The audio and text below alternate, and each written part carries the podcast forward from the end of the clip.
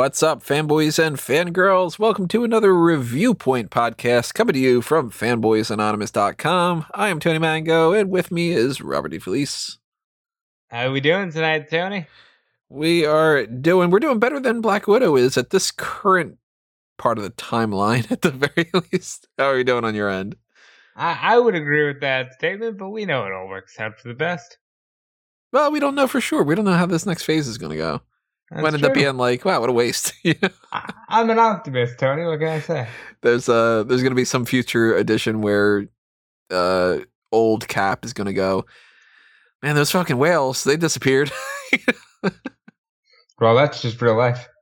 that's true so what we're talking about here is the finally latest edition in the marvel cinematic universe after like a full year and a half when this was supposed to have come out we finally got to see black widow and this movie is what the 24th film in the series or something like that so you know what you're getting into when it comes into these movies. I highly doubt that you're like hey what's that uh, black widow thing about? Is it a superhero or something? Yeah you know it's the mcu so most likely you're checking this out because you've probably already seen the movie and you just want to hear some other people's opinions about it.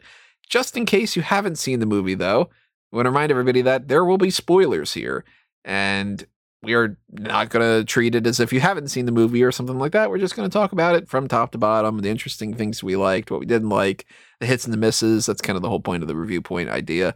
So if you don't want to be spoiled, that's your last warning. Because at this point going forward, it turns out that Taskmaster is just like, you know, give you an extra couple seconds at the very least. So we will run that down. We're not going to go as in depth as we do when it comes to like a review to a kill or James Bond breakdown, where we actually go through like each and every scene of the movie and everything. But we're going to give it as comprehensive of a rundown as we can. And we want to know what you have to say about the movie as well. So drop your comments below. Tell us what you think about it. What did you like? What did you not like? How's this rank in the MCU as far as you're concerned? Anything else that you're kind of interested in talking about? Just uh, you know, chit chat. Head up on over there to the comment section on YouTube while you're over there, hit the uh, subscribe button if you haven't done that already, and ring that little notification bell. Hit the like button because that'll help us out quite a bit. Share this if you want to pass this along. Hit the applause button if you want to give us a little tip. Join the members only side of the YouTube platform or hit up the Patreon, patreon.com slash fanboys anonymous. Help us grow, help us do some more stuff. Make sure that you take advantage of the bonus features to listen to some extra content. Get the uh, pick your poison tier to make sure you request something if you want us to do something. Pick up some merch on TeePublic and Redbubble. That's enough plugs to get out of the way. I'm not gonna run this whole thing that like down. Um, so, generally speaking, how are you feeling about Black Widow? I love that we're in an era of I didn't have to go to the movies for this because it's one of the. It's not a bad film. No Marvel movie is bad, but it's it's a middle of the road. It's a C tier, right? I don't have it even at C tier, actually. So if you go to fanboysanonymous.com, you'll see under the tier list. I don't have a whole lot of tier list content up there, but I do have a couple little things. But one of them is this thing that I've been tracking for a while now. I forget exactly when I started to do this, but I started ranking the movies however many years ago. And I've got every movie and every season of the Disney Plus shows ranked right now. There's an S tier, A, B, C, D, and eventually an F tier. And Black Widow is the third from the bottom of D tier for me. Um, again, like what Rob just said, it's not a bad movie. It's just, I mean, you compare it to some juggernauts in this series, and it's nowhere near as good. Like S tier for me, I've got Iron Man, Winter Soldier, Infinity War, Endgame, and Guardians of the Galaxy. They blow this movie out of the water, and it's no comparison. And I've even seen some people saying that this is what you would do if you took uh, Captain America and the uh, Winter Soldier and just didn't make it with as much care, because there's a lot of parallels between it, and I can You see think that. that they're getting lazier now? I don't know if they're getting lazier or if they think that maybe there's sort of like uh well, I guess this is kind of a variation of lazy, but like we've got the hook and that's all we need kind of thing. Like the gimmick for this one is that, and that's all we need. Like WandaVision, Not fun uh of the fun of the whole movie uh series in the grand scheme of things. I was waiting and waiting for it to get better and it didn't. And I feel like that was kind of like, wouldn't it be kind of fun if we did this? And people will watch it. It's the MCU. Whether or not it would like they really took the time and care and effort, the way that like the Russo brothers or James Gunn or some other people do. Although to be fair, Guardians of the Galaxy 2, not high up on my list either. That's a that's in the D tier as well. I've actually got Black Widow one spot under Iron Man 3, which like most of the movies, even the bad ones are still worth checking out. They're still fun. They're still good. It's just a difference of good changes in comparison to great. Suddenly, good doesn't sound as good anymore. You know what I mean? Yeah, and I always feel like that's a good problem to have. Right. You know, when you're held to such a standard that even a good to great movie feels middle of the road, that's a great standard. Like, there's problems with Iron Man 3 that really didn't sit well with me, and they've changed some of those, of course, over time. But I remember walking out of the movie and reviewing it and being like, ah, man, this is just not as good as it could have been because Iron Man 1 is so good. And then over the years, I'm like, you know what? There's like some pretty decent stuff in Iron Man 3. It's again, not perfect. It's got its flaws. It's still going to be lower on my list. And I don't know if that's going to apply and I'm going to like Black Widow more over time, but my overall impression walking out of this movie was that felt so generic. It was very paint by numbers. It was like the first movie that really felt to me like a spinoff. Yeah.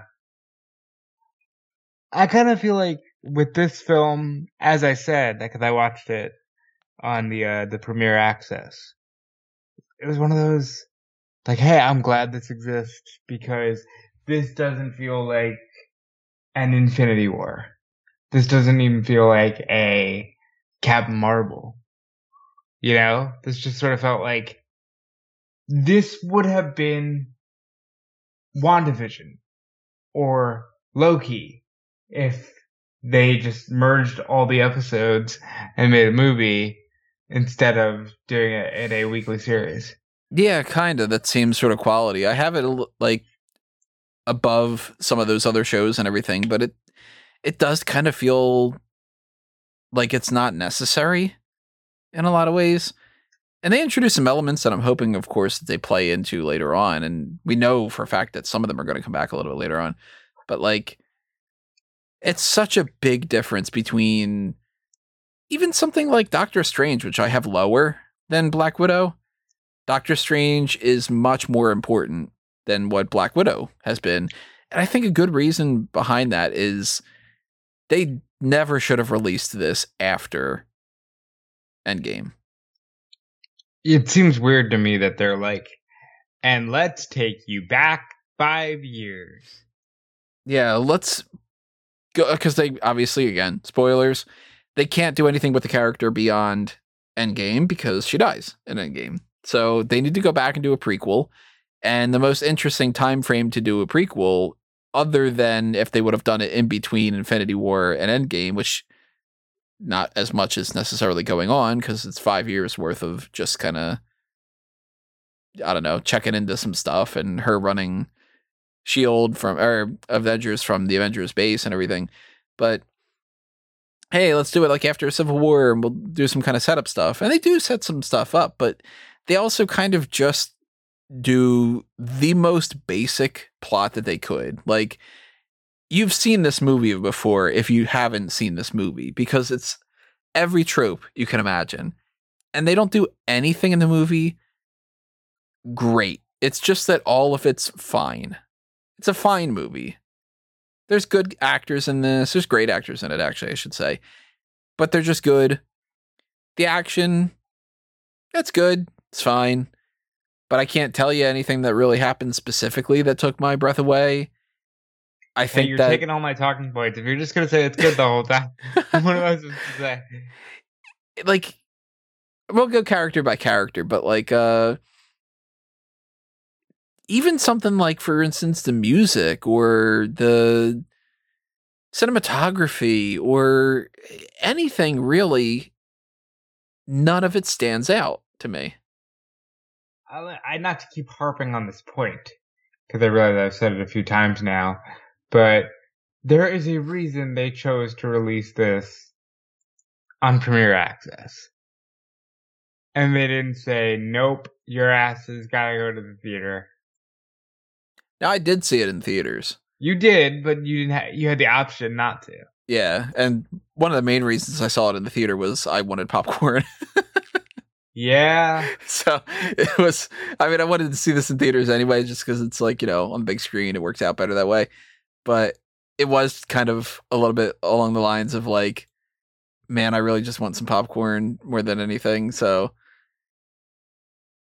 the uh the benefit of seeing it in theaters compared to not wasting that money i don't think you need to see it in theaters. It's not so grandiose that it's like uh you're gonna lose so much of this kind of feel to it. Nah. It was just the same. I watched a couple scenes. I haven't seen it a second time but i've watched a couple scenes at home and it's the same feel. You're not missing anything i didn't All see right, it in like imax. I didn't see it in like any kind of you know the super duper laser fd fuck you whatever kind of screens that they have now. I don't know what they would call them. But uh it was just as if you just uh, had a projector. You just post it put it up. So let's talk about this because I had mentioned this to you off air. But recently, it was stated that they are no longer interested in long term contracts for actors when it comes to movies. Now, I don't know why that is, but they said something to the effect of, oh, we want people who are excited about the projects. Like, I'll, just read this verbatim from Screen Rant, great website. Marvel Studios no longer having MCU actors sign nine movie deals. Kevin Feige says MCU nine movie contracts are done, and they want to maintain actors with their excitement for the opportunity rather than locked in deals. seems like So, somebody probably had an issue so the only thing that I know of that's kind of remotely close to this is people were going nuts the other day because uh, Robert Downey Jr. unfollowed everybody from the MCU. oh he did Yeah. Huh. So maybe maybe there's something to that. And like, look, not to always beat this drum, but Tobey Maguire was like, really?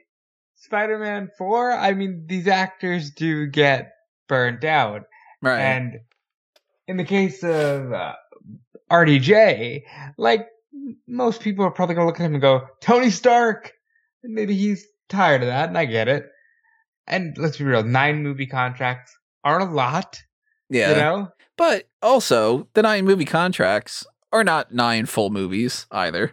Like Sam Jackson had a nine or so movie contract, and some of those movies he's in one scene, you know? Right. And that's not too difficult. I think that maybe the person who had the longest contract was Sebastian Stan. And I don't know how that works with like the Disney Plus show, but like, I don't know. There's got to be a reason for it. It'd be see interesting to see how that plays out because especially at this point, they know that there's such a benefit to bringing people back and doing everything. And you get a guy like a Benedict Cumberbatch, you want to lock that guy in because he's going to be Doctor Strange for at least like five movies or so. Not necessarily five Doctor Strange movies, but you get Doctor Strange, you get Infinity War, you get Endgame, you get uh Thor Ragnarok, Doctor Strange 2, seemingly Spider Man. That's six right there. You know? Yeah. Those nine movies add up pretty fast. And like, let's be real, it's been a great experience for all. I'm sure. You know, like you are a part of this growing franchise that has made superheroes a household thing. Superheroes that are very, very low on the spectrum before. Like I remember when the MCU started and people were like, Iron Man? Thor? I'm not seeing that movie. And now people are like Guardians of the Yeah. Guardians for me was the moment where it was just like, okay, everything's on the table now. I thought that they couldn't do an Iron Man movie without having it be just a Shield movie co-starring Iron Man. I thought that Guardians, of course, was just going to be like, okay, you you got the one with the talking tree, like, and the raccoon. This this is you're going far overboard here. You're jumping the shark. And then now we're like, oh man, fucking Vision. You know, like what? Yeah, and like now there was something I forget what I was watching recently, but somebody was like, it might have been on uh, New Rockstars where somebody had said like, so what? Who's your favorite character in the MCU? And they both were like, oh, it's Vision, and I'm like, that's so cool That's so and weird, that it's like. Oh yeah, my favorite MCU character is Division, and I'm like, man, I remember when I was a kid, and Vision was just this. He was the White Vision at the time, and it was just like this android that I didn't know a goddamn thing about from the Captain America video game, the one that's the Avengers, Wait, that's Vision. That that like the white uh with the coat, uh, the coat, the cloak and everything. yeah, Yeah, that's Vision. dude. I had that game on the Sega Genesis, and yeah, I had no fucking clue until right now. That's yeah, you can you can play as Iron Man, Hawkeye, Vision, or Captain America, and the- Like, you redo that game now, and it's like, oh my god, play as Iron Man and Captain America and Vision. well, you redo that game now, and people go, "Well, I can't. Why can't I play as uh Gamora?" And you're like, nobody knew Gamora. like, you know? Yeah, Shit, people didn't know Hawkeye then, you know, like it's just so weird. So like Black Widow is a character that I knew, but I didn't know super duper well. And then over the course of the MCU, I've grown to like Black Widow a whole lot more. So I kept thinking to myself after the first Avengers movie, I'm like, okay, well, we got Iron Man, we got Iron Man 2, we got Cap, we got Thor, we got Hulk, we got Avengers. So we're probably going to get like a Shield movie. And it would be like co-starring Hawkeye and Black Widow and Nick Fury as the three main leads and Maria Hill. And since they killed off Coulson at that point, it was like, oh, well, then there goes Coulson. He's probably not going to be that. And then they'll do like a Shield movie, and then that'll be kind of like the you get your Hawkeye movie, you get your Black Widow movie in one kind of a deal. And eventually it was like, no, we're not going to do them. I'm like, well, what the hell? They're big characters. They're, you know, they're major founding members of the Avengers. And I've wanted them to do a Black Widow movie for all these years. And they finally do it. And it's too little too late in a way. Like it could have been better and it could have been received better, I think, as well. It's been received well. It's not like this is getting bad reviews or something. If anything, people probably say that we're being too harsh on it, but it's just too you have to go back a bunch of years to tell a story that we know how it's going to end. And I don't think that there needed to be that story in there because since the time from Infinity War onward, we've gotten no references to any of these things. I will go. How long? Because this movie was supposed to come out February, right? Yeah, I forget the original release date. I think had you pushed it back a little bit, this does become a Disney Plus series. Like uh the actual production of it. Yeah, It could have been. Yeah. Maybe when they started this, they weren't really fully thinking about the Disney Plus option. Because I can could've look at this and that. say Loki could have been this. Uh, WandaVision Yeah. definitely could have been this. WandaVision would have been better as a movie. I definitely think so. You cut down some of those hours. Yeah, that would have been better. And we're th- like, they're talking about Falcon having a Captain America 4 movie that would spin off of the season of the Disney Plus thing, which is just, it's bouncing around a whole lot here. And How? Like, let's think about that. Like Agents of Shield. Granted, this is before Disney Plus and stuff. A show on ABC. Then you've got all these uh Netflix MCU ones. movies. Then you got the Netflix ones. Then you've got uh what's the one on Runaways and Freeform? uh, Cloak and Dagger. Cloak and Dagger, yep. And now you got like Loki, Black. Like this is a uh, really wide spanning franchise now. It might even be getting a little too out of control, but I don't think anybody's gonna complain because it's all good. Well, it Because- did, but then it got to the point too where they were just like, okay, let's acknowledge that none of the TV stuff is actually true. like they just washed their hands of it. They're like, nope, not in the MCU. Coulson's been dead. We have no idea what you're talking about. So they confirmed that basically with the Darkhold in WandaVision because Darkhold had been a part of Agents of S.H.I.E.L.D. So they're like, no, this is the Darkhold. That's some other fucking reality or whatever. So now I don't feel bad that I didn't watch Runaways. Well, there you go. But then I feel bad for the people who star in those things because it's like, ah, yeah, fuck you. You don't, you don't count. At the very least, it seems like some of the people from the Netflix shows are going to be able to come back over. At least according to some of the spoilers, because it's like rumor has it Charlie Cox is going to be Daredevil in the MCU, so they're going to keep the actor but not keep the continuity kind of thing. And um, oh god, what's her name? Uh, the one who was Jessica Jones, uh, Krysten Ritter. Um, that she is going to be in She Hulk, supposedly. So, not quite hearing the same thing when it What comes to Iron um, Fist. what about the Punisher? they should just bring him back in because he was good. He was real good. All of that was so good. And same thing with the guy with Luke Cage. He was a good Luke Cage. Yeah, I like Luke Cage.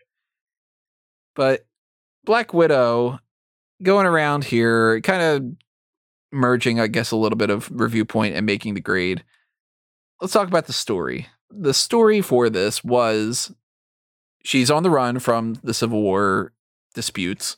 She did not sign the Sokovia Accords, so she is technically a fugitive. And Thunderbolt Ross is looking for her for two scenes of the movie because that's just there and we just ignore it and we kind of go through other things. But it's essentially how do we wrap up the Black Widow character in the only way that we didn't wrap her up already? Because in Endgame, she does the whole like, oh, I'm doing this for my family, I'm doing this for Clint's family, and I'm doing this to save the world. And I'm officially, as if you had any doubts about it, I am officially a hero. I'm sacrificing my life, that kind of thing. But the Red Room was really the one strand that hadn't been pulled yet. So she had mentioned in Avengers, and I'll give them credit to this. Like, I mean, the MCU is absolutely fantastic. And when they whiff something, it's extremely rare for them to do something bad. They've only had a few bad things in the MCU, and that's like the Mandarin in Iron Man 3 or say like uh you know it's not even really all that much more than that. That's kind of one of the only options that i can think of now i'm thinking about it. Very few things are bad. There's some that it's like you know eh, you got on base but you maybe got hit with the ball for baseball metaphors you know what i mean but it's mostly great and one of the things that they have been fantastic about is referencing things from previous movies so in the avengers i don't know if you remember this but uh, when she's inter uh, interrogating Loki, and she's trying to figure out like what his plan is, she tells him, "I've got a lot of red in my ledger, and I'm just trying to like wipe it out." And he says, "Can you wipe out all that red?" Dreykov's daughter. Right. So it's like, oh shit, we're talking about Dreykov's daughter here. She's the main driving force of part of the film because she, spoiler alert again, just to remind everybody, in this movie, she's Taskmaster. And it's like, okay, shit, we wrapped up that plot thread of Dreykov's daughter. We talk about Dreykov. He's the main villain of this whole thing. Neat. Unfortunately, when we get into the characters and stuff, the Dreykov story is not really all that great. Yeah.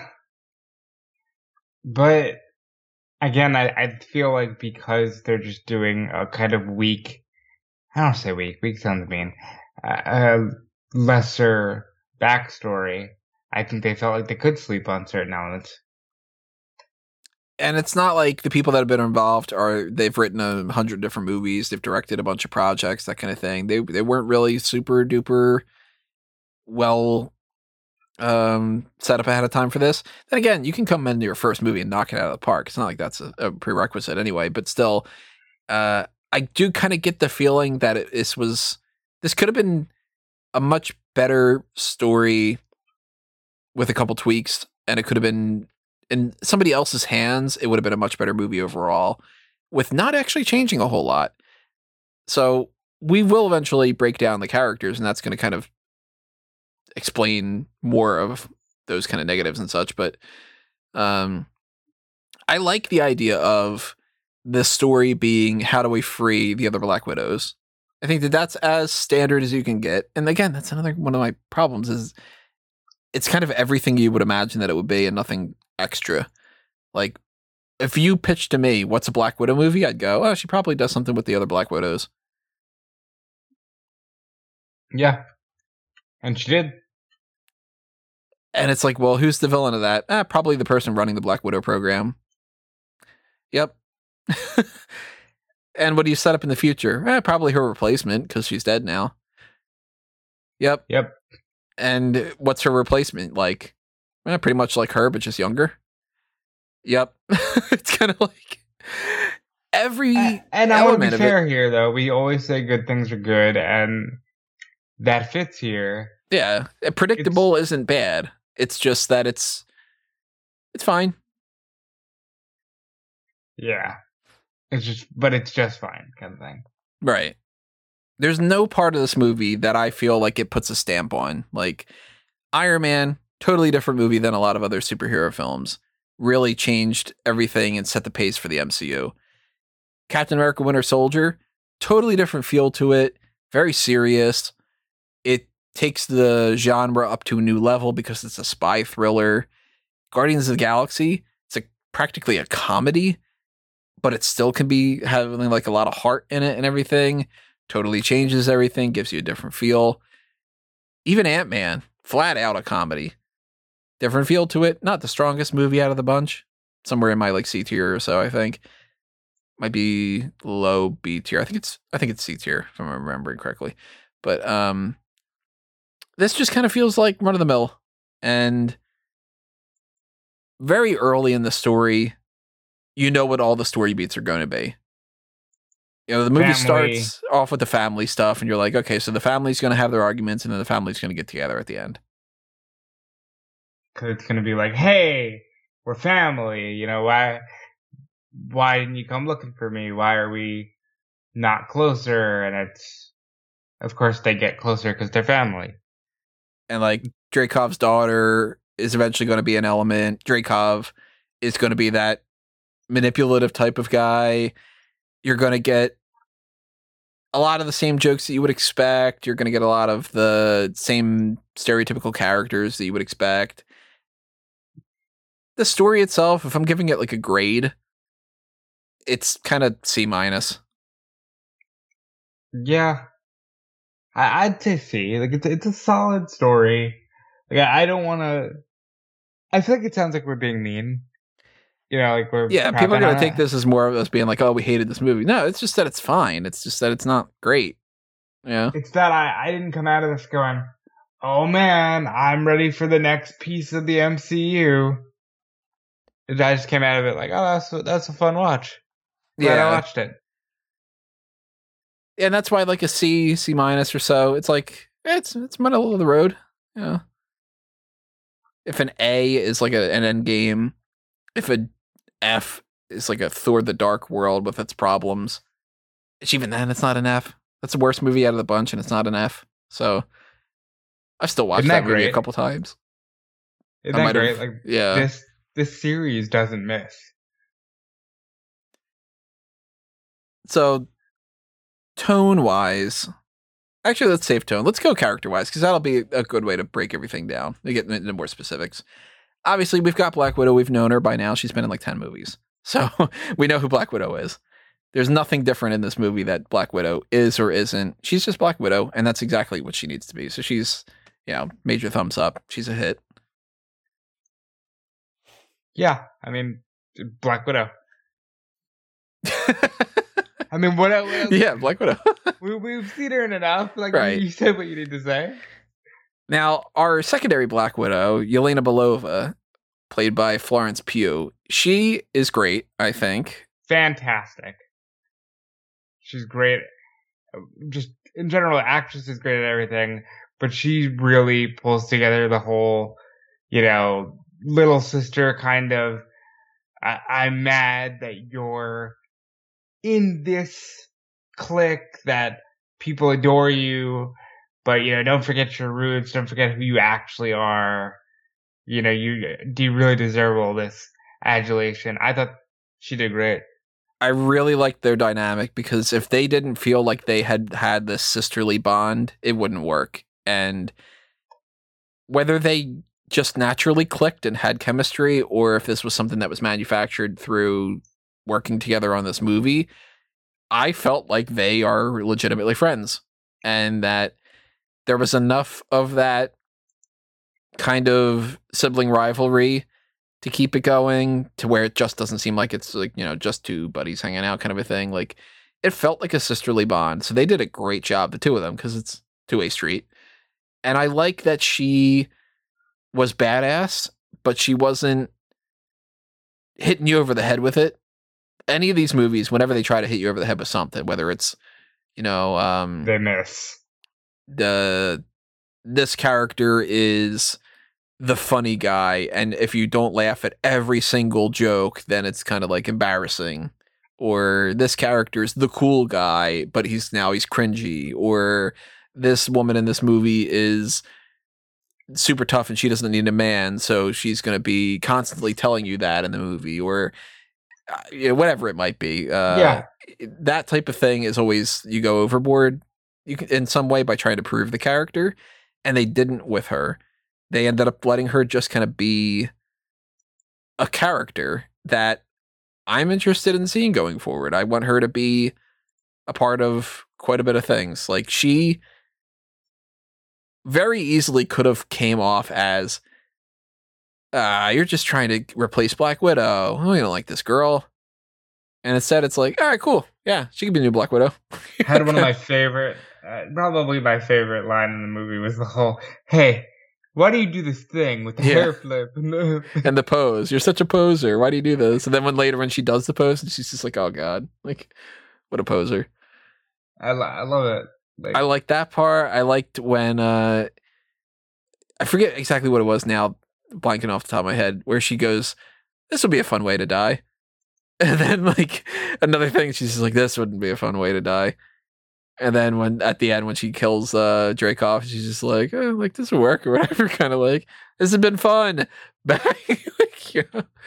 So she's got a little bit of a twisted sense of humor to her. She's cool. And the part with the uh on the plane uh where we'll get into his character in a moment but where alexi is like you know my girls like i'm so proud of you whatever um and then they start getting into it and he's just like oh is it that time of the month? And she goes into the whole idea of i don't get my period you know they take out your uterus and they do this and they do this and it's like oh man it's brutal. Ah we don't want to hear about that kind of thing. But like the way that she delivers it is funny because you could tell that she's just so cynical that it's got humor to it and everything like I think I think it works because it's also just like, yeah, there's a reason I'm like this. You asshole! Look what I've been put through. she has the right sense of like just just enough of an edge where she's cool instead of oh look at me I'm an edge lord. I guess that's a good way to put it. It's like the people that try too hard to impress don't impress. The people that don't try hard enough are more impressing. and she nails it. She is my favorite part of this whole movie by far. I think she was the absolute best. I really liked Alexi, but I don't like how they dropped the ball with him because he's not in much of the movie. Yeah, I can agree with that because he could have played more of a role and maybe, you know, helped further along some of these plot points that make it a weaker movie. Like I kind of feel in particular the character Mason, he didn't need to exist. That was the one that was helping uh Black Widow get like her safe house and he got her the the jet at the end and everything. Like he was kind of just there. Whereas like, man, it's a shame that they couldn't have like used Alexi as the guy that gets them some of those things or something, you know? Like they can't obviously for the plot if they need to use that to break him out, but maybe they rearrange it in some kind of way. I don't know. Like it's just I wanted more Red Guardian because he was fun. And, And also shout out to the actor. Was- yeah, David Harbour. I've One of the never seen David. Harbour in something that he hasn't been good in. one of the best in the world, and he he nails his role here. I think. he was great as Gregg Beam in Quantum of Solace. He is great as Hopper in Stranger Things. I didn't see the Hellboy movie, but from the clips that I had seen, he seemed like he was a good Hellboy. I only saw the original ones with Ron Per- uh, Perlman, That's the only ones I've ever seen. Perlman was great. but like even the idea of Red Guardian was a lot of fun. With the idea of like, uh, I beat Captain America and all this. And then the other dude comes up and he's just like, "Are you talking about the '80s? Because Captain America would have been still on ice." And he's just like, "Fuck you! I killed Captain America practically. Uh, I took his shield and I shoved him out of the building and all this." Like, and then eventually he has to just go like, "Hey, so you ever talked about me?" Love that. like, I want more Red Guardian, but there's almost no place to see him again. Like, where would they bring him into the future of the MCU? They'll bring him in just because. Like now that he's done such a good job, they will bring him in. I hope so because he is a lot of fun, and I don't know if they would do some kind of a spin-off movie of Black Widow movie. I don't think so, but if they do, they got to figure out a way to bring him back because he's great. I didn't feel as strongly about Melina Vostokoff. I'm not a fan of the Iron Maiden character to know anything really about her character. Then again, I didn't really know anything about Red Guardian either, but Rachel Weisz's character was a little more wooden and oddly enough, I don't think she turned good enough. Cause like by the time you get to the part of the movie where uh Yelena and Natasha break out Alexei and they go to meet up with Melina, you're sort of already on par with like, okay, we got we're getting the family back together. And Melina's like, I'm just gonna torture this pig for a little bit. and you're like, fuck, what are you doing? Poor pig. So I keep seeing this compared to the Americans. And you can stop me if you haven't seen the Americans. I haven't seen it. Okay. so never mind that point. But yeah, I do get that kind of vibe of Russians living in America, spy thing. And I think that show did a little bit better than this, but if you're gonna steal some beats from something, that's a pretty good show to steal some beats from. I always got the impression that The Americans was a show about Russians living in America and falling in love with being in America. And kind of being like, oh, I don't know if I actually want to be a Russian spy. Is that kind of what it is? Yeah, kinda. It's a show that I'm interested to watch. It's, it's on my list of like, man, that's a commitment to watch a whole series. Like, I want to watch House Yeah. of Cards. I want to watch Sopranos. I want to watch a couple other different shows where it's just like, uh, I don't know if I really want to sit down for like three weeks to watch something, you know? Yeah, I agree. But no, I just want to bring that up because in everything I'm seeing about this movie, they keep going, well, look at all these beats from the Americans and these Easter eggs and how they, they took, you know, that idea. And it's like probably a pretty common idea, actually, because I'm sure that's something that really happened at Yeah. the time. It's got to have happened to at least one group. But you never know how many people really doing the whole thing the Cold War. And it is kind of weird, too, that, like, since you can't do the story in the Cold War, they just flash back to, like, 1995. Yeah, it's kind of like that's not quite the same, you know. which is weird because by '95 we're not really doing Russian spies. At least not anywhere near the same as a couple years prior to that. That's true. You figure Goldeneye came out in 1995, and what's uh Judi Dench's M's line about Bond? I think you're a relic You're of the Cold War. Cold War.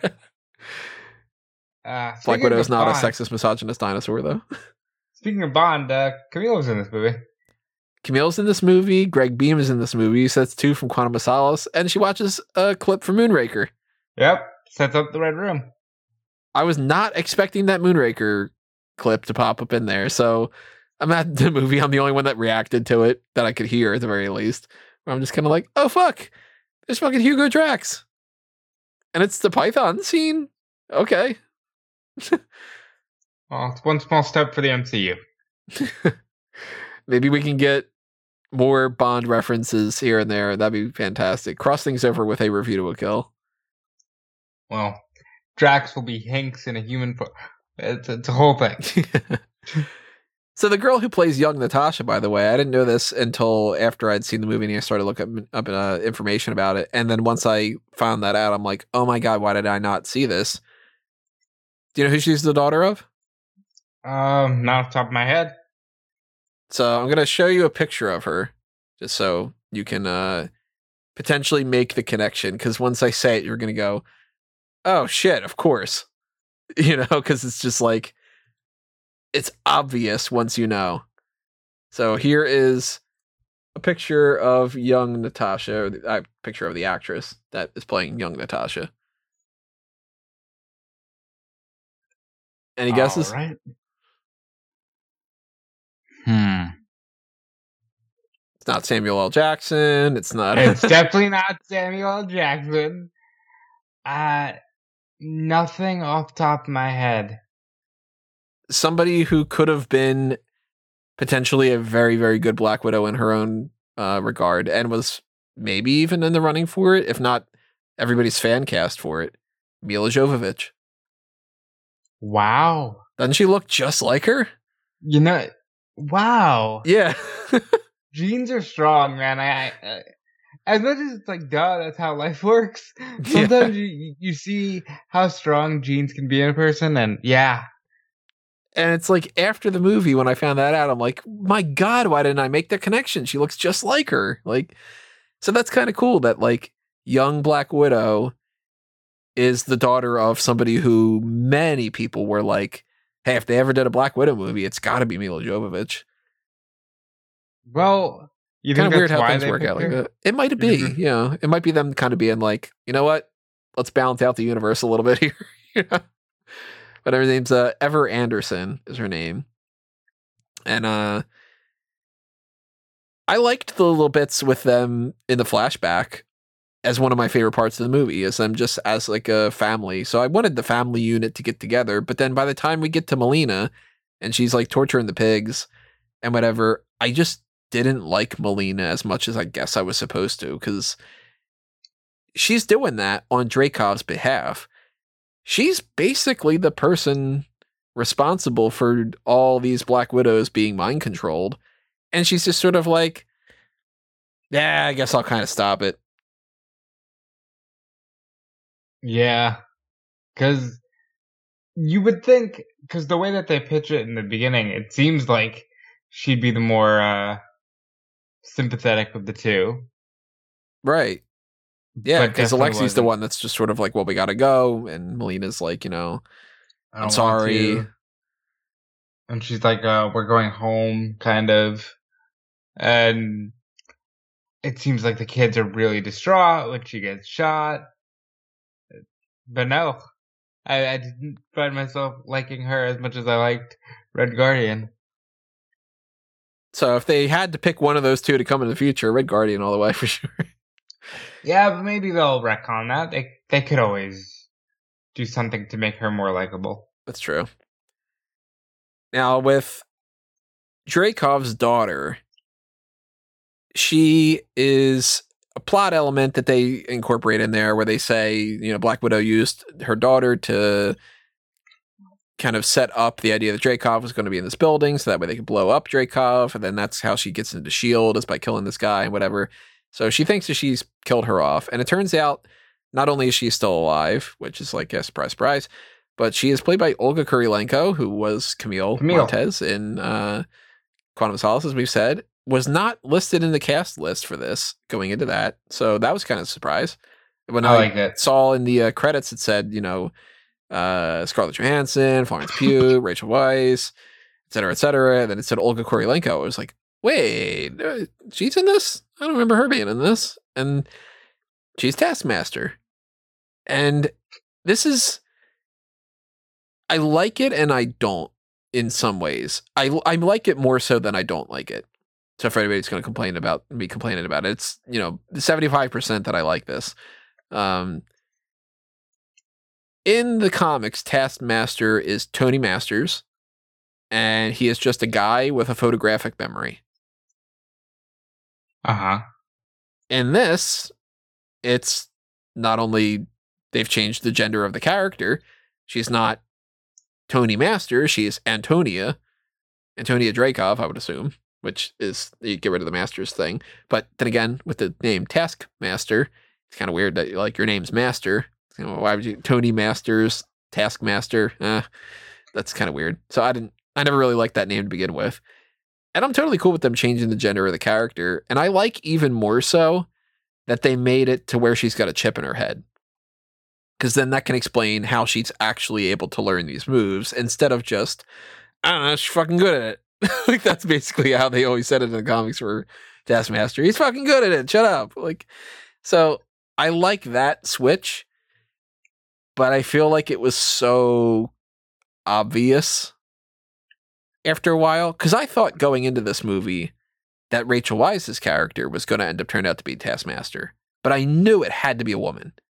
I'm like, they are definitely changing this character. They are purposely not saying who is playing Taskmaster, which means they've got a twist in mind, which means it's going to be a woman because it's a Black Widow film and they can't help themselves but to have a female villain for the female protagonist kind of thing.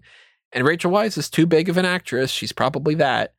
But then once they start playing a little bit more into, oh, it's Dreykov's daughters, whatever, I'm like, okay, it's Dreykov's daughter. Like, yeah. So first of all, my favorite line from Moonraker is a woman.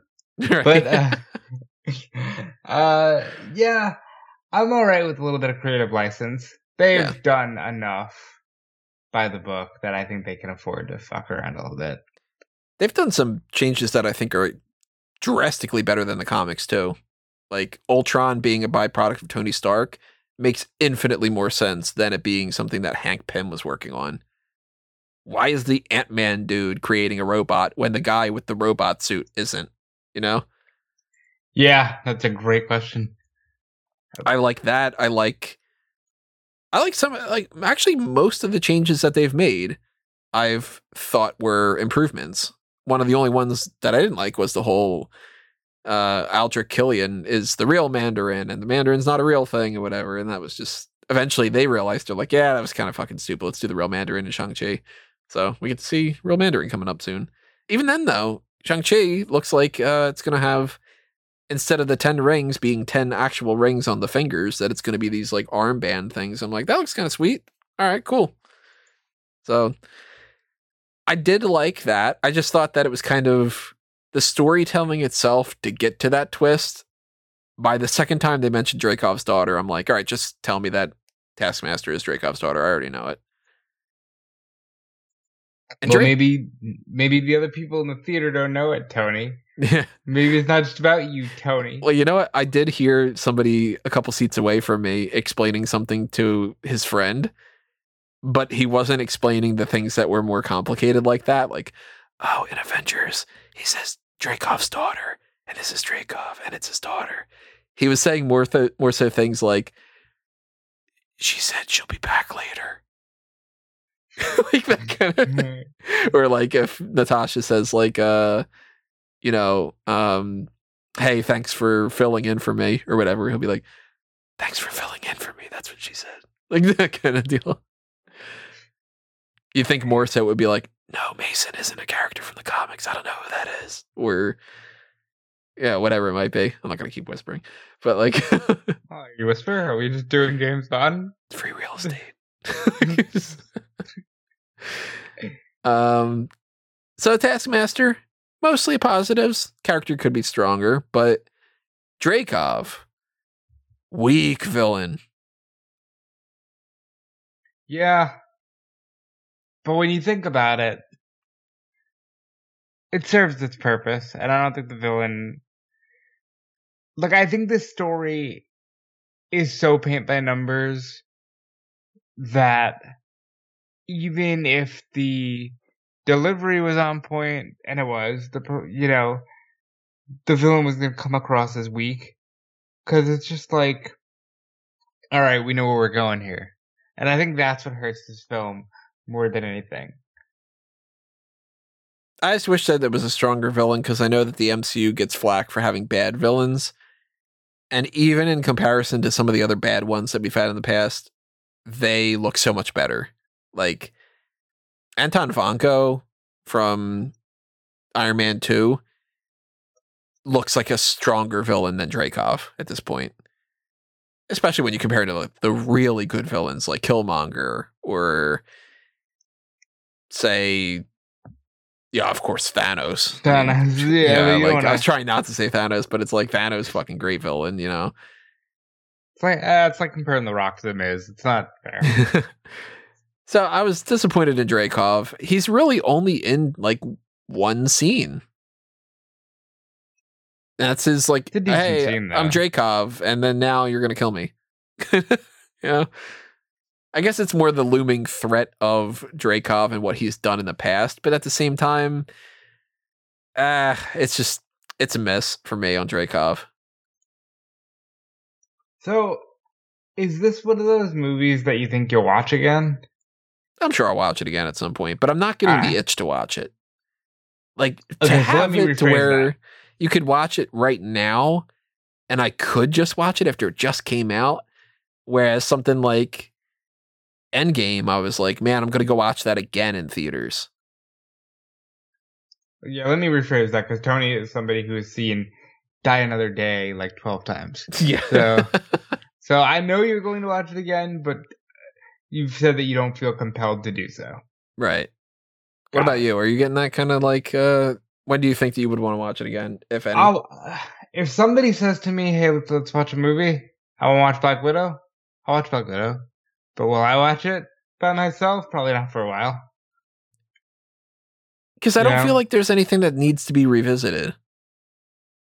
It's a good film. It's not. It's not a great film. It's not something that's like, oh man, this scene. I want to watch this fight scene right now. It's like Yeah, you don't like- have that. again, it's unfair to compare it to something like Endgame, but at the same time, with Endgame, I don't know how many times I've just clicked on YouTube to watch Cap get Mjolnir.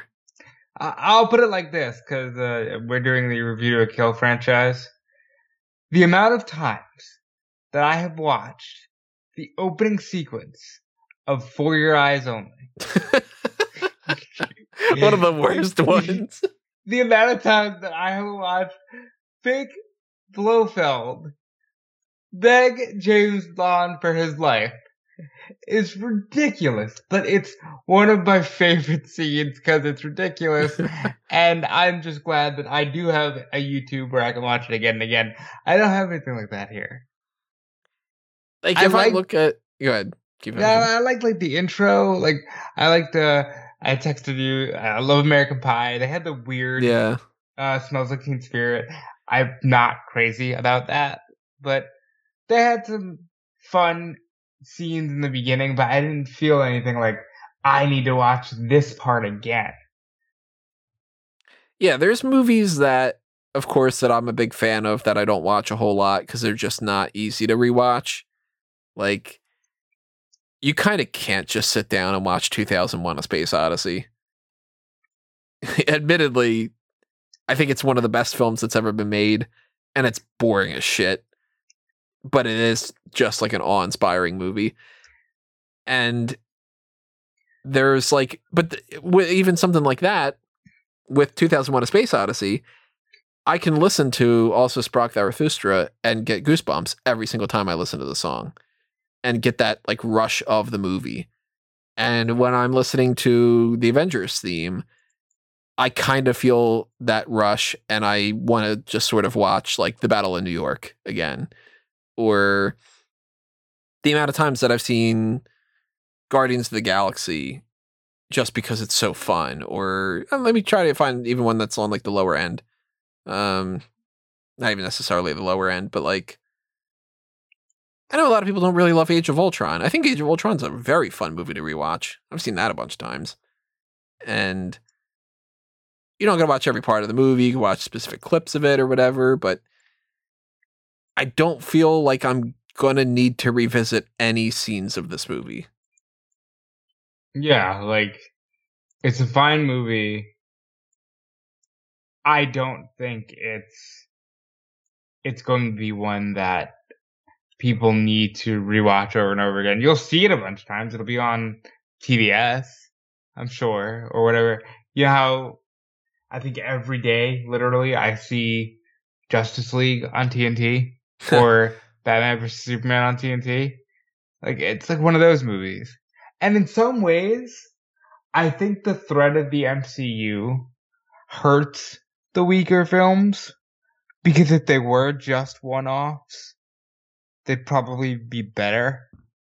Yeah, Black Widow is better than like when we had gotten those like Fantastic Four movies, for instance, or even something like Daredevil, which at the time Daredevil wasn't all that bad.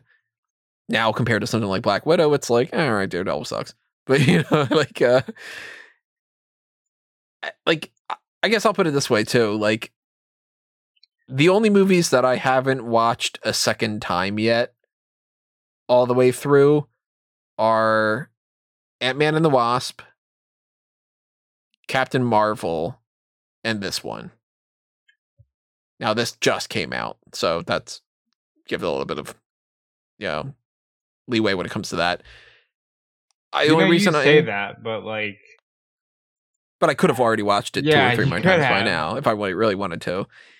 And the only reason I haven't rewatched Ant Man and the Wasp is because I want to watch it with the commentary, and I just have had other things that I've been like, yeah, I want to watch this instead. I want to watch that instead. Like it's just haven't really had the urge to it. But Ant Man and the Wasp, not the strongest film in the series either.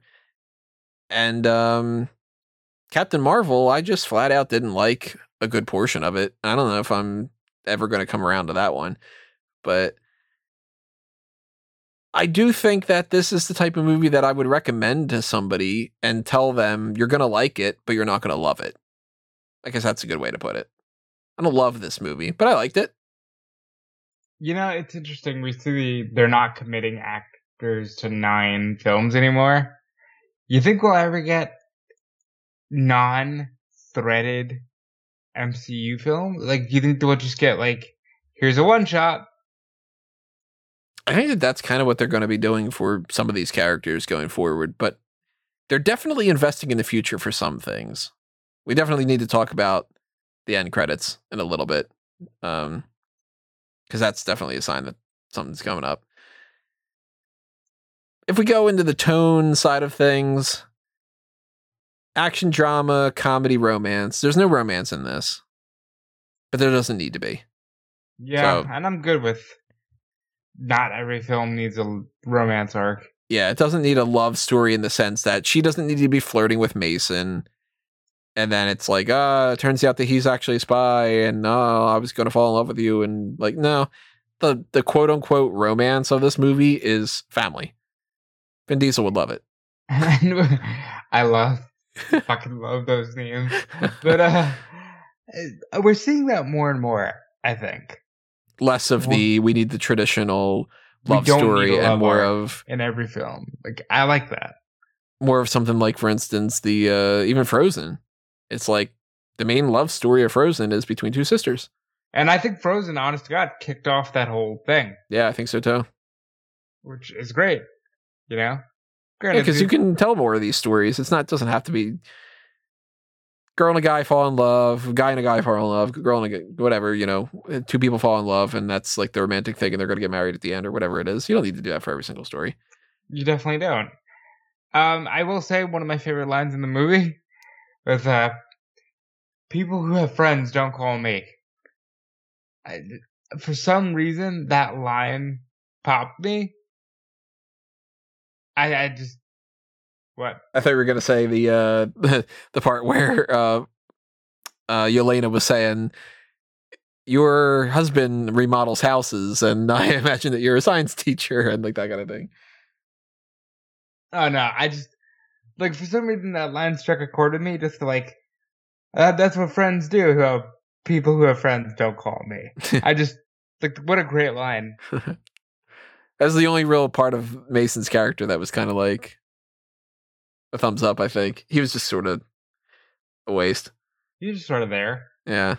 And they used him as a little bit of a red herring in the production stuff as like, oh, he's the one that's playing Taskmaster this whole time. Like, I don't even know if they might have had that in mind from the beginning. They might have specifically created that character just to be like, let's point him in the direction of that so that we could do the Antonia twist. Would you be surprised? I wouldn't. Yeah, neither would I. So the romance stuff, it doesn't get a high score because it doesn't have that and it doesn't need it. So that's not a bad thing on that. Comedy, more than anything, the two characters that were the most humorous of the bunch were Red Guardian and Yelena, and I their jokes did great. landed. Yeah, they did fantastic. Thumbs up. I like the like even some of the little ones that are again they're textbook and it's like kind of stereotypical jokes that you would imagine and everything. They're not going above and beyond to do anything different, but like when Yelena's like, "Oh, all you really care about is your stupid times and your stories when you were the Crimson Dynamo," which is another character from the comics, and then he's just sort of like, "It was the Red Guardian." it's kind of has to correct her. But I, for somebody like me, I'm like, "Oh, Crimson Dynamo." Oh man, that means we're probably not going to get Crimson Dynamo. like, you know, Yeah, I But feel we like kind of already that's did. not one of the ones I would have totally gotten, but I like when they throw that in there for people like you. Yeah, and I still don't get most of these references. So, like, I'm sure there, there's other people that they picked up more things than I did. But Crimson Dynamo, they kind of already threw out there because uh, Vanko in Iron Man 2 is sort of a combination of a bunch of different characters. Vanko being Crimson Dynamo, he's using the Whiplash things like Whiplash and Blacklash and whatever. So they were sort of like, let's just take five characters and make them one quote unquote original character and we don't need to do titanium man so let's like, make them drones and you know that sort of deal for instance a change from the comics obadiah stane and justin hammer the opposites obadiah stane is the young guy and justin hammer is the old guy in the comics i like it so much better as jeff bridges as the older obadiah stane and justin hammer as the younger sam rockwell kind of bit you know You think they did that because of who they casted, it? or do you think like why do you think they made that change? I think it was largely they wanted to do like a father and son thing with Obadiah Stane, and I think it works out so much better. So like when you make some changes, like, hey, I'm cool with uh, Taskmaster in future incarnations of even the comics and stuff being like, you want to make her a woman, cool. If it Yeah. serves a story, like anytime that they can do that and it actually serves a purpose, then it's an option. Just don't ever do anything for the sake of uh, politics or for nothing, you know? Don't make like um hey, we're going to make this Robin uh he's got a mohawk because we want to please the mohawk audience and it's like, well, why does he have a mohawk? Well, because maybe they'll buy the comics or something. It's like, well uh, what? Like you know, it's just kind of yeah, it's, uh, what a weird go-to example from you, but I get what you're saying. Uh, that's the first thing that popped in my mind because I'm thinking, what do what do all the Robins have in uh, in common with each other? Uh, they got like the black kind of spiky hair and whatever. but I thought that the comedy stuff, for the most part, thumbs up. Sometimes it felt a little bit strange that they were going from something super serious to a joke. I don't know if they really had to tone down with that because it is a little bit weird to be like, it's a shame all these women are being abducted as kids and then they're being turned into these murdering Terminator types. But lol, I'm wearing this vest. like, yeah. Yeah. Overall, though, the drama side of things, not the most uh, impressive, dramatic elements of these movies. The story idea behind it is good. I don't think the execution is. So it's a little bit more of a thumbs down on the drama to me. Yeah, I would thumbs up just because I think it hits where it needs to. It's a thumbs down for you, but you're like probably comparing it to the others. I think as a standalone movie, it hits. How do you feel about the action? Is there any like which action scene is the one that you're going to remember going forward from this? So that's see that's where I have a problem. Like nothing really for me was memorable here. But I wouldn't say the action was lacking. It's just okay, we got some good fight scenes, but it's nothing that I'm like, you know what, man? Sign me up. I'm gonna redo that choreography. Like it, just, it was just fine, you know. Middle of the road, th- like an Orange Cassidy thumbs up. Yeah, like uh, for anybody who eh. follows the pro wrestling stuff. yeah, like it just uh, the thumb is up, but you're just kind of halfway putting it there. if anything, I think that the thing that stands out the most for me for the action was when they were falling through the uh, sky, which I didn't really like the whole idea of the sky thing or whatever, but that at least felt bigger than the movie. Whereas, like, you know, I mean, just having a fight on a bridge or something. Uh, we've seen better fights on bridges, and we've seen better fights that are fist fights. Because the fight, like the fight sequences are a lot of taking from other movies too. Like and that's kind of I guess one of the downsides to Taskmaster is Taskmaster has to be you've seen this before and they're doing it again. So it does feel like we've already seen it before because we literally have seen it before.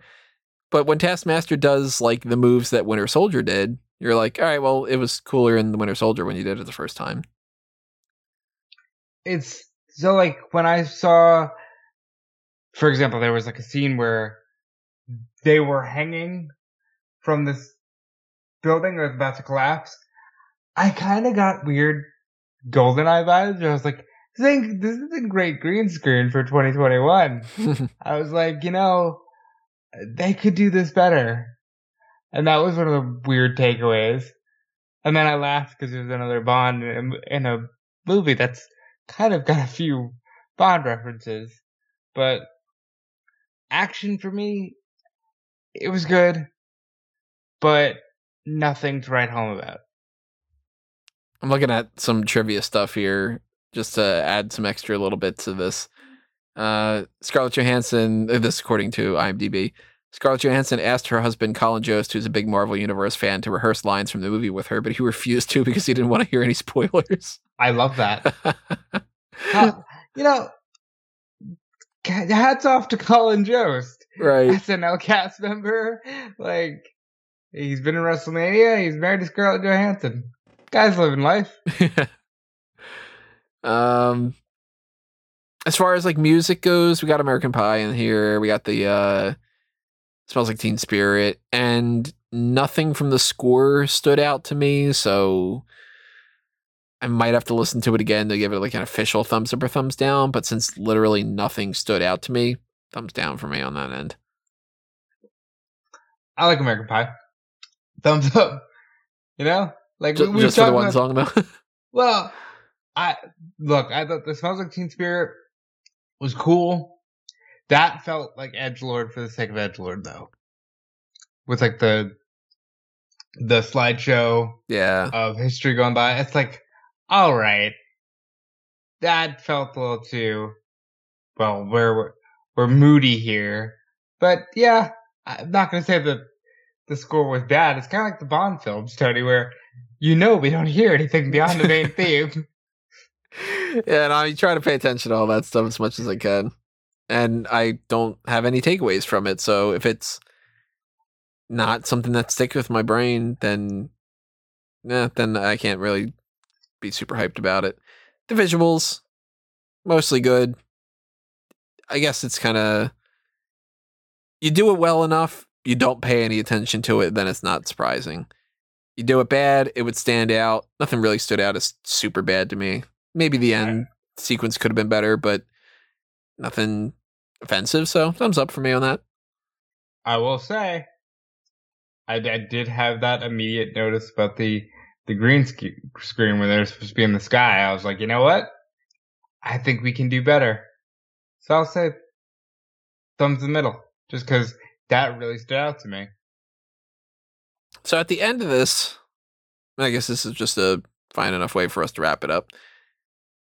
We get one post credit sequence, and it's Yelena is visiting the grave of Natasha, who of course has died in Endgame, and they imply that the grave is in Ohio, which I liked because it's like she would want to be buried in the area that was like you know that was when like she had her home and you Her know family. and that's like oh that's sweet and Yelena had talked about she wants to get a dog and she's got a dog now and she named the dog Fanny which is funny because it's like the other uh one of the passport things for Mason had created for uh Natasha was Fanny Longbottom or something. So you know some uh some steps when it comes to that but she's approached by Contessa Valentina Allegra de Fontaine which is Good. not a character that I knew prior to Falcon and Winter Soldier Played by Julia Louis Dreyfus. who is just awesome. And How many A-list actors are in the Marvel Cinematic Universe now? This is what I'm talking about, though. We got Owen Wilson in a weekly wow, Marvel series. he still hasn't said wow yet. There's one more episode. They gotta have him say it. That's a shame. You just gotta be like, wow, Loki, wow. Wow. But uh, yeah, they're all flocking there because it's great. You know, they know that they're gonna be having some fun. They're gonna be in like a good family as far as like the production is going. And I never would have imagined that Elaine would be this obscure of a character in a solo Black Widow film and a spin-off TV show about the Falcon. It just floors me. Cuz I thought back in the day, well, they'll never be able to make like I don't know, like a Daredevil movie. Or Right. we'll never get Ghost Rider in a film. Of course, we probably shouldn't have because those films are garbage. But uh like I knew obviously Hulk and I knew Thor and I knew Loki and some other people. I've never heard of Valentina Allegra de Fontaine until she pops up in Falcon and Winter Soldier, and I'm like, wait, who is this character? So it's kind of like that's one of those ones where I'm like, yeah, you could not have paid me to guess this correct. I never would have earned the money. And yet, since we saw her in Falcon and Winter Soldier, it ends up being like, oh shit, that's Contessa. Like, that means she's recruiting another person. She's got US Agent, and now she's got Black Widow number two. We're getting Thunderbolts. Absolutely. And those two being a part of the Thunderbolts, checking off a couple things on the list, We'd probably get Baron Zemo. It seems like Shang-Chi is going to feature Abomination at some point. So it's like Abomination's probably going to be on that list. Maybe Tinkerer from Spider-Man. Maybe they incorporate somebody like Beetle. Can you fucking tinker? Again, did you ever think? Yeah, Tinkerer would Oh, just be in a Spider-Man we're movie. Talking about Tinkerer here, like right. I mean, the idea behind this alone, we're talking about Black Widow number two. Like Yeah. the secondary Black Widow is like, okay, well, she'll probably be Black Widow going forward. And it's like, we've not only gotten Black Widow in a movie, we've got Black Widow in so many movies that she is now as popular of a character as Wonder Woman is in some ways. That's insane. That's fucking wild. a couple years ago, you say to somebody, name me 10 superheroes, and they go, Batman, Superman, Spider Man, Wolverine, Wonder Woman, Wonder Woman, The Flash. maybe maybe even Flash, but Hulk. They probably say Hulk. They might say Captain America. And then they're probably out. They probably can't think of any more. Some random person might be like, out of nowhere like Mr. Terrific and you'd be like, "What the fuck? Really?" like, Or like you'd be like uh, Green Lantern. Yeah, Green Lantern it- they might.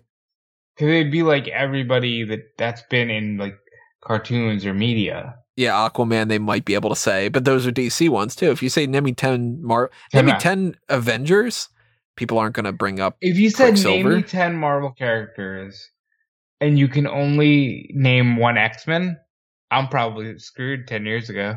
Yeah. Shit. If you say name me 10 Marvel characters, a lot of people would probably say the couple of the Avengers that they knew and then actually start naming other characters from Spider-Man. Probably like Mary Jane, Green Goblin, you know, cuz it's had already been out at that point. But nobody would say Yelena Belova or uh, Melina Vostokoff or something like that. Like just kind of like so it's so cool to go through these movies and to see that that's becoming even more and more part of the lexicon. And it's just kind of, we're at a point now in 2021 where you can say to somebody, hey, uh, Natasha Romanoff, blah, blah, blah, and they might know who you're talking about. Yeah, like WandaVision. I was surprised at how many people were obsessed with WandaVision for those weeks that the show was on the air. Uh, Marvel is a huge deal, and it getting swallowed by Disney helps that immensely. Because say what you will about Disney owning everything, Disney is a powerful brand, and their reach knows no limits. It's such a shame that Disney, their success that they've had by staying out of the MCU, that they didn't do the same when it comes to Star Wars because hashtag Last Jedi sucked. But um, well, but hold on, hold on, because you you erased the sequel trilogy. The Disney Plus shit is fucking great. yeah, that's the thing. You give Dave Filoni the uh, the option to do this, then we would have had a great sequel trilogy, I'm sure. And I guess a lot of this just comes down to that. I think that maybe, well, I I'll say this, guaranteed, Captain Marvel is a better movie with different writers and directors, one hundred percent. Because Captain Marvel, they had something there and they screwed it all up. Fundamentally, That the biggest me- problem of that movie is the whole movie hinges on you need to stop using your emotions, and she's completely emotionless the entire movie. Because So why? But why is she emotional, Tony? It's just like, oh, you women with all your emotions, and it's like, it's like, come on. okay, she's not an emotional character though, so can we not make it like some kind of uh, beating down You're women for the sake of it? Like, it's not even like there. yeah, like women aren't just inherently the- flying off the rails, emotional, crazy. Like, what? What? Come on! Like, they tried, they went overboard in trying to go make a statement about something, and ended up kind of circling back and becoming problematic on their own way. And like, thankfully, this movie doesn't fall into the trap of being like some statement that needs to fall into its own trap in order to make its own statements. It's just kind of generic. A great movie to watch on a Saturday on a free streaming platform. Yeah, it's not the event film like other ones were, but it's not a bad movie. It's just happens to be in the same space as amazing movies. And So I'll say it again. I think they knew that because look at Fast Nine. Uh, granted, it's not Disney, but it is a big time movie that they said, nope, you're not getting this on a streaming platform. Go to the fucking theaters. They could have easily said that for Black Widow. Hey, it's the MCU. Go to the theaters. And they made the choice to not do that. I'm hoping that Shang-Chi is better. I mean, of course, I'm hoping that every movie's better than the last one because, my God, how many reviews like can you do? And it's just like that'd be great, that'd be great, you know, that kind of thing. Like, and I have no connections with Shang-Chi or the Eternals. I have no real super interest in the Ms. Marvel stuff. That show, I'm just assuming I'm not going to be a huge fan of. I am looking forward to the Hawkeye show. Yeah, that should be good. Uh, I'm not crazy about She-Hulk. I'm not crazy about She Hulk. I'm not crazy about Moon Knight. I think that that could potentially be fun, but I think it's going to be stuck up its own ass a little bit. I am crazy about What If. What if is the next one that's coming up? That is August 11th, and that just by the sheer idea behind it, that's got to be fun. Yeah. It's it And that's combines a lot another, of my uh, things. Another Bond person involved in that. Jeffrey Wright is the Watcher, so well, there we yeah, Felix Leiter in there. Bond is Marvel. You got um, uh, God, what's his name? Uh, Mads Mikkelsen in Doctor Strange, the villain. I'm blanking on it now.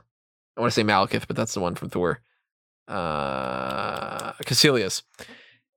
So you got Le Chiffre is Kaecilius, you know, at this point That's so- now, I'm curious how many more people are in uh That's Bond so movies. crazy. Like I'm all for it too. Daniel Craig's not in any MCU. Yes. Uh, has Naomie Harris been? No, I'm thinking of Pirates of the Caribbean. Um, so we don't have Moneypenny in there. We don't have Judi Dench. We don't have. uh We we're gonna get uh, Brosnan in a DC film. Yeah, that, how weird is that? That he's gonna be Doctor uh Doctor Fate. Like he's I gonna be never would have The Rock. imagined that. I'm all for this. Like, listen, Bond is good. Superheroes are good. I think we should merge the two. Super Bonds. And just have uh crossovers between like Bonds uh interacting with Q Branch and it turns out that Jarvis is running Q Branch. know? There you go. Uh, they already got the villain monologue thing down. I did like the part that that uh with Dreykov where she's just waiting to get some information from him and it's the same thing as with Loki. Like they had some callbacks that were pretty good with that. Like that quite a bit. But it ends with the idea that, you know, we're gonna get Thunderbolts and Yelena's gonna be part of that. Yelena has apparently over the past couple of years that we didn't see, she's been freeing the Black Widows, so that's why she wasn't a part of Infinity War and Endgame. Although you would think that she would still just reach out to her and that she would have been a part of the fight with Avengers. You know, Yeah. they kind of, hey, don't think about that, kind of in that regard. But there's some plot holes in these MCU movies here and there. You know, they can't do everything perfectly. And going forward, she is going to be looking into Hawkeye because uh, Valentina was just like, Do you want to get the person who's responsible for killing your surrogate sister? Here you go. It's Hawkeye. I think she calls him like, Isn't he a cutie or something like that? Julia Louis Dreyfus, man, she's great. And she looks fantastic too. I mean, Looks exactly the same. Hasn't aged. she looks great. So we are we're gonna see Le- Yelena somewhere in that Hawkeye TV show, which I'm very excited about. Like just the idea that we're gonna see more of her in there makes me more excited about the Hawkeye show because she was definitely the highlight of this movie for me. And I just hope they keep knocking it out of the park and don't rely on complacency. And we'll see where they go. So overall, you give it a hit or a miss. I'll give it a hit. It's, it's, they're bunting. You know what I mean? Like, it's a hit. That's a good way to put it. It's definitely a hit, but it is a weak hit like that. Like you can't, you know, this is not hit a grand slam. It is a bunt. That's a good way to put it. There's a lot of baseball metaphors on this edition. I did not expect that to be the case. Oh, there you go. Sports. something something home run, something something infield fly. that might not even be the right term for it. I just show my You know- baseball knowledge. Honestly, you know what the only thing running through my mind is right now? Tom Jones doing a theme song for Thunderbolts. Like, they know the meaning of success. and they strike like thunderbolts. You've been listening to all these Bond references and you're wanting to hear more Bond stuff, check out A Review to a Kill because we have like 30 episodes of that show. So, and you can see where my head is. Like, right. Very much in the Bond franchise. So, I'm thinking about potentially doing some kind of a full recap of the MCU, kind of like we've been doing with A Review to a Kill. I don't know if that'll happen or when that'll happen because realistically, a point to start that would have been around the pandemic and instead i was like no i want to do the bond thing so um, maybe we do that in the future if we do we eventually would be revisiting this i'm going to watch it again at some point and i might change my opinions about it. I might end up bumping it up a couple spots or eh, for that matter i might end up bumping it down a spot or something. I don't know. If you get to watch this chronologically, like watching Rogue One before Episode Four per se, you think it helps? i think it does. Yeah I if you watch this before Infinity War, I think that it comes out not a stronger standalone movie. but a better part of the Yeah, a better Puzzle. part of the uh I guess the puzzle, overall yeah. narrative. Yeah, I 'Cause at least then you're not just re go like you're not going back just to retread familiar ground and not really wow anybody.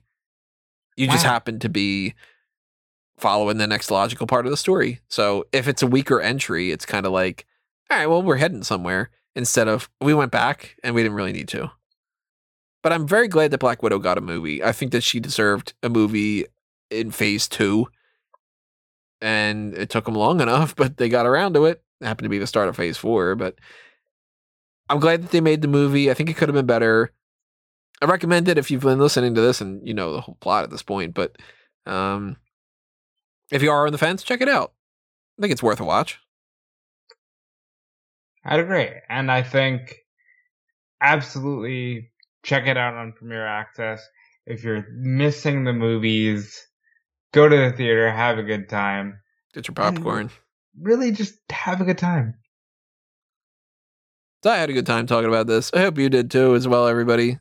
Drop your comments below. Tell us what you think about Black Widow. Is it a hit? Is it a miss? Is it somewhere in the middle? Kind of on that ricochet side of things where it hits, but it bounces.